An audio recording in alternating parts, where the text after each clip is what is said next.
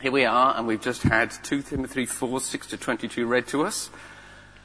Um, and um, I wonder what you made of that passage, because it is a little bit, golly, all those names, all those names. And when I first read it, I think my first thought was, well, it is great as a matter of principle, as we have been doing over the last few weeks, to read through whole books, through whole letters. But actually, when you get to the end of them, what's there to say? When we get to the, the wish you were here bits and the, you know, and I, I love yous and the yours sincerely's, uh, very much like our own letters. You know, you think, what do you actually say about all that? I mean, you know, in, in the version we just had read, there were 17 verses. 10 of which in the NIV are under the heading personal remarks, and the final four under final greetings. So how do you fashion a worthwhile 21st century sermon out of the sort of kiss the kids for me and say hi to Auntie Ida's, you know, which is kind of what we've just had. How do you turn that into a, um, a first, from a first century letter into something worthwhile for our day and age? Well, I would say this, of course, but you uh, ask God, as I have done, and um, if you're struggling then, and this is almost part of my point this morning, if you have one, you ask the missus. Um, the title I was given for my talk uh, is Press On. And of course, that angle is entirely justified by Paul's reference in the stuff we've just read to his past, present, and likely future tribulations. But then, as you'll know, and that's why there was a concert last night um, entitled Pentecost Praise, it's the day of Pentecost. And uh, that's the day when Christians celebrate the gift to us of the Holy Spirit. So I thought, press on and Holy Spirit. Let's try and weave these themes seamlessly together this morning. And uh, seemed like a nice idea, but I wasn't making too much progress with it um, until I put the theme to my wife, Ruth, who cleared the path almost at once. Wonderful woman. that she is. She's not here at the moment, but you can pat her on the back later if you know. And I suppose at the heart of that, it was just, that was real, almost the fact that Ruth could help me in that, in that um, circumstance, although I've been thinking about it and praying about it and reading the verses again and wondering what, how I might say it, is almost part of the point this morning because it's great when we have other Christians to turn to for support, isn't it? It's great when we do that, but I'm getting ahead of myself. Let me just get back to the text. Now, I don't know about you again. I said, what do you make of it? There's a lot of names, and sometimes you can just get a little bit overwhelmed with the names. Just, there's so many of them, and you kind of lose the track in the end. And it seemed to finish with a sort of blessing, and then there were the final greetings, and, and, and where do we end up with? Right at the beginning, you may remember there's some quite famous verses. I've kept the faith, fought the fight, uh, run the race. Those sorts of things, they're quite familiar. But I think what stuck out for me were a couple of sort of matching themes. And the first of the pair, which is, as it were, the downside, the, the, the, the, flip side, the wrong side of the coin of this matching pair, as it were, is Paul's account of his experience of other people. In what he writes, I think there's a mixture of sadness, of disappointment, and sometimes of active criticism in what he writes. But it's also worth noting that the extent to which the people in question sort of drew that response from Paul, whether it was passive or active or whatever, varies a lot. The, the reasons why Paul feels let down vary quite a lot. If you, if you just look back, there are four things I might just read to you. He says at one point, verse 10, Demas, because he loved this world, has deserted me and gone to Thessalonica. So that wasn't, Demas wasn't particularly having a go at Paul. He just got distracted, lost the faith, so to speak, seemingly, and went off. A couple of others. Crescens had gone to Galatia and Titus to Dalmatia, almost also in verse 10. Don't actually know why. Maybe Paul sent them there. Maybe they had a job to do. Maybe they just kind of went. It was just their time to go. They had something to do there. Again, nothing particularly nasty or active in that, but, but Paul's without them now. He had them, they were with him, they were giving him support, but they've gone. The next one, verse 14, is quite different again. Alexander the metal worker did me a great deal of harm. Something very active, perhaps even malignant in that. And then later on in verse 16, Paul says, At my first offense, no one came to my support. Everybody deserted me. So it's quite a, quite a negative thing. There's four or five different instances there of, of, of Paul's disappointment in people. But the paired theme, as it were, the upside that goes with that, is found, I think, in Paul's references to how God has supported and will support him when people fail. In verse 17 we read, But the Lord stood at my side and gave me strength. And in the next verse, Paul writes, The Lord will rescue me from every evil attack and bring me safely to his heavenly kingdom. So, where does that leave us now? We've got people letting Paul down, God propping him back up, we've got Pentecost Sunday, and a theme of pressing on for this talk. So, where does that leave us? Well, it leaves me with this question that I just want us to address for the rest of the time with us, which is as Christians, what is our role in helping others to press on? And what is the Spirit's role? So, what do we do to help people? And what does the Spirit do? This idea of people and God, the two sides of the coin, it seems, perhaps. Well, taking our cue from Paul's experience, as recorded in what we've had read to us, but frankly also perhaps from our own experience, which might well have been bitter, may not have been, but it might well have been. The simple fact of the matter is that, it seems, that the influence that each of us can have on the lives of others close to us, our friends, our family, our neighbours, our colleagues, the influence we can have, for good or ill, actively or passively, is huge. It's huge. Now, you may think, you may be very self-effacing, and think, well, actually, I, I'm not important enough to anybody. Really, I haven't got the power, that kind of power over anybody. What I do is never really going to affect anybody. Well, if you want to take that view, but I'm sure you'd be surprised if you really thought about the influence you might have on others. Just view it the other way around, why don't you? And think about the influence, for good or ill, actively or passively, that other people have on you. The influence we have on one another is huge, especially those quite close to us, those who might expect that they can rely on us. And of course, you have a range of relationships. You know, people you're very close to and people you're not so close to, but you see quite often that there is a certain amount of mutual responsibility between you. Perhaps it's only a formal thing. I say only a formal thing in the form of uh, perhaps a, a colleague. You may be their boss. You may be somebody who works for them. Either way, there's a relationship there and a certain amount of dependence. Now, my purpose, I'd like to think, is obviously my purpose this morning isn't to make you feel guilty about when you may have let others down, or to feel resentful about people who you may feel are or have been letting you down.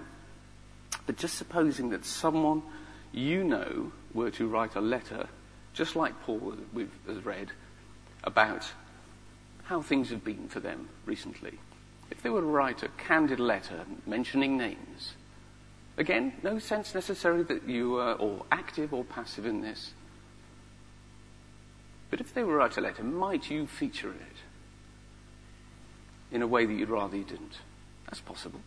Maybe not, and there's no reason why you should, but just the thought of the way you can have an influence on somebody. Similarly, if you were to write a letter yourself in the same sort of manner, would there be some people close to you who'd be mortified if they knew what you might actually write about them, what you might actually think about them in terms of perhaps what they have, the influence they have or haven't had on you?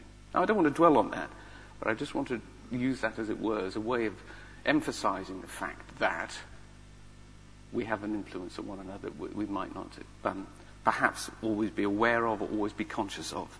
Now, putting aside the details of reason or motive or intent, or indeed, as it were, the size, the scope the importance of the influence you may or may not have had. A simple point, I suppose, I'm trying to underline is that we do rely on the support of other people close to us to different degrees for different things. And kind of, we're almost inevitably, therefore, from time to time, going to feel let down. Now, sometimes, in the context of thinking about people pressing on and struggling, perhaps the reason that I haven't supported somebody or perhaps the reason I have done something again, actively or passively, I may be aware of it, I may be not, I may have intended a certain action to have a, a certain result, I may not have known it. But perhaps the reason somebody's struggling to press on is because I haven't supported them. Perhaps it's something that I haven't done. Maybe. Or perhaps the reason they're struggling and struggling to press on is nothing directly to do with them. These people, all of the people we read Paul talking about here, the circumstance he's in isn't their fault. But actually, one of the reasons he's struggling is they're, for whatever reason, again, for whatever reason, they're just not with him. They went away because they lost their focus, they had other stuff to do, they just kind of bottled it at the last moment. So, our influence on others may be a direct cause, possibly, I hope not, but maybe from time to time that people are struggling, and the other way around, maybe we're not helping them in their struggles. Now, Paul seems to suggest when he found himself in that predicament, God was there to help. These people left me, but God. I had this problem, but God. Now, what's your experience of that when you feel left out? What's your experience of when people let you down? Where is God, so to speak? And what actually does that mean in practice to receive God's help? It can mean many things, I suspect, but what do you think Paul was talking about? And what do you think, what's your experience of that when I feel let down, but God was there for me somehow? How was he there? How is he there for you? How do you hope that God would be there for you? I don't know if you were struck by something that Asna was praying earlier. She said this, speaking to God, you fulfill every single one of our needs. I wonder at that point, how many of you thought, no, no, you don't, you don't. I, or I'm still waiting. If you want to say, and not always in the way that we'd wish or anticipate. And I think there's something about that, which is we believe that God meets our needs, but we wish He'd meet it in one way or another way. And perhaps the way He does, it may be a slow train coming, or perhaps He's seeking to meet a need in all sorts of ways. There's an old sort of cliche joke, isn't it, about a bloke on a desert island who prays for God to relieve him, and, a boat comes by, said, "No, I'm waiting for God." Somebody comes by in a submarine. No, I'm waiting for God to bail me out. Somebody comes by in a, sub, in a helicopter. No, no, still, I'm still waiting for God to take me off this island. And you see where that's going, which is actually there they all were, those opportunities, and he wasn't prepared to see them because he was thinking a certain way. How does God help us? When people let us down, where is God? Just uh, a few Bible passages I want to throw at you. Luke 10, the Good Samaritan. Okay, there's a good example. How does God meet needs? Not in the people that you might have expected, that the Samaritan, sorry, that the, the, man who was injured might have expected, but in a completely different way, but through the agency of a person. Unexpected in two different ways, perhaps. That it wasn't, that it was a human agency, and of all the human agencies it might have been, it wasn't the one that the injured man might have expected. Here's a quote from James' letter, chapter 2, a couple of verses there. Quite familiar with this. The old phrasing was, be of good cheer. I always like that. But if you do a word search in the NIV of be of good cheer, you're going to struggle because I think it's probably in King James, old version. But here's what um, James writes. Suppose a brother or sister is without clothes and daily food. If one of you says to them, go in peace, keep warm and well fed, but does nothing about their physical needs, what good is it? If you say, oh, God, I know you're struggling, be of good cheer. What good is it? And then perhaps my favorite verse, and fantastically, wonderfully challenging and inspiring passage from Matthew 25 when Jesus is talking about how it will be on that day. You know, the division of sheep and goats, and you did this and you didn't do this. The people who he's praising, that Jesus is praising in that picture, he says, you know, tells them when you did good things. But they say to him, When did you see a stranger? When did we see you, a stranger, and invite you in, or needing clothes and clothe you? When did we see you, Jesus, sick or in prison and go and visit you? And the king will reply, Jesus says, Truly I tell you, whenever you did it for one of the least of these brothers and sisters of mine, you did it for me for me, almost on my behalf, is what Jesus seems to be saying. Where was God for those people that were visited, that were sick, that were clothed? Where was God? They were in the person that visited, that went there when they were sick, that clothed them, that fed them. Now, if I were to ask each of you, and I'm not about to, we do have some time constraints here, Now, if I, each of you individually, the question about what it means in practice to receive God's help. I'm sure I'd get a huge range of answers. I might get a huge range of answers from each individual, let alone a wide range of, you know, if you're just allowed to give one, what that range would be. It'd be huge. And I think the range of answers about what it means to receive God's help would reflect different emphases amongst those present here about how the Holy Spirit works. Getting it back to Pentecost, here we go. At to one end of the range, I suspect there'll almost be, there'll be certainly be some views along the lines of, well, listen, when the chips are down, I pray. When I'm on my own, I pray and God comforts me. It might sound a bit intangible to you, but it's very, very real to me. And that's certainly the experience of many. Quite often, I find it quite fascinating. It's the experience of many people who write books. It's, you know, somehow there's an inspiration when people have found there's nothing left but God. It inspires them.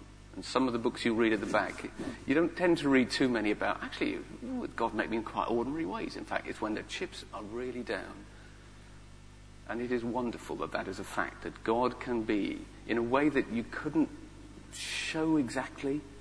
There's nothing tangible or fixed about that, but God does meet the need. Paul seems to be talking about that himself in a way. Everybody went, but I knew that God was with me. He was in my spirit. He inspired me. I knew he was there. And actually, it's as though he was in a physical presence.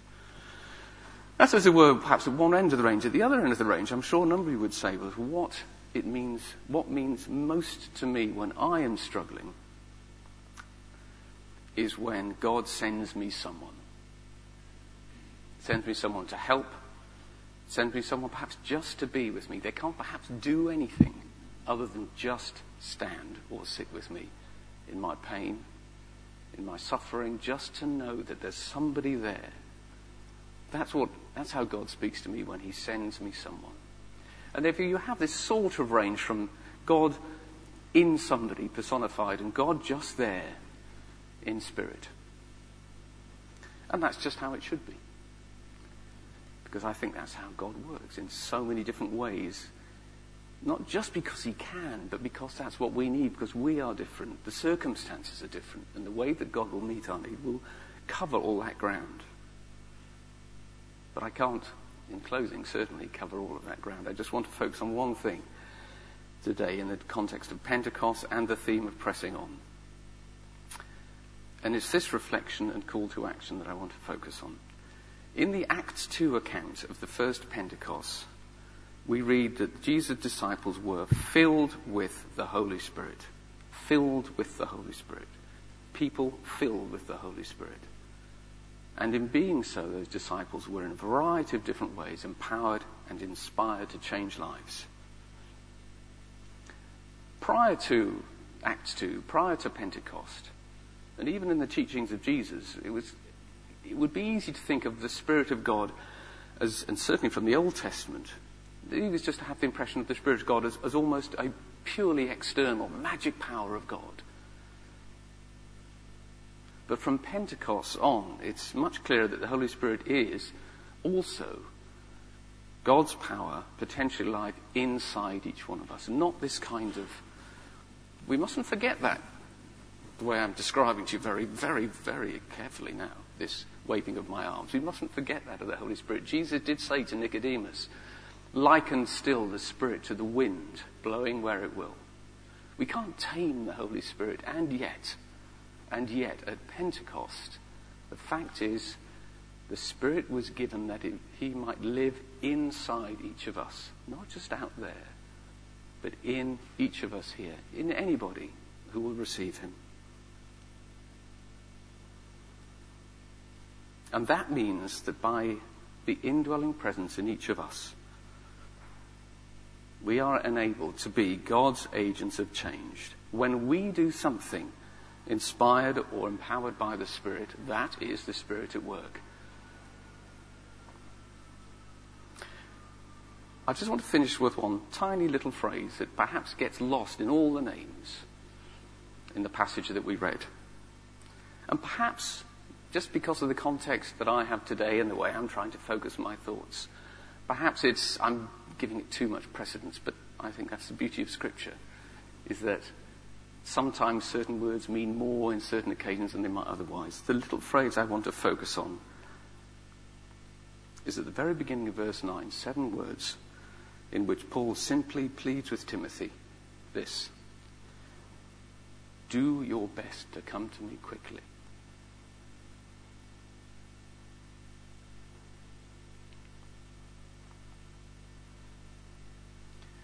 Do your best to come to me quickly.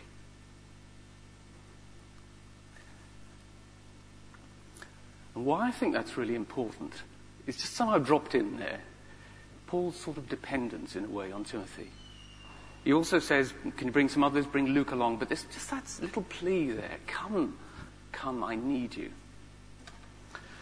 And on this day of Pentecost, and with the theme of pressing on and the struggles that we might have to do so, perhaps in what we might call our Christian lives, just in our everyday lives, on the day of Pentecost, I just want us to consider this idea of who might it be that needs you to come quickly to them. Today may be an ongoing thing. For whom will we be God's Holy Spirit at work in their lives? For whom are we, you, just you, it may only be you that can do this. For whom are we God's power at work?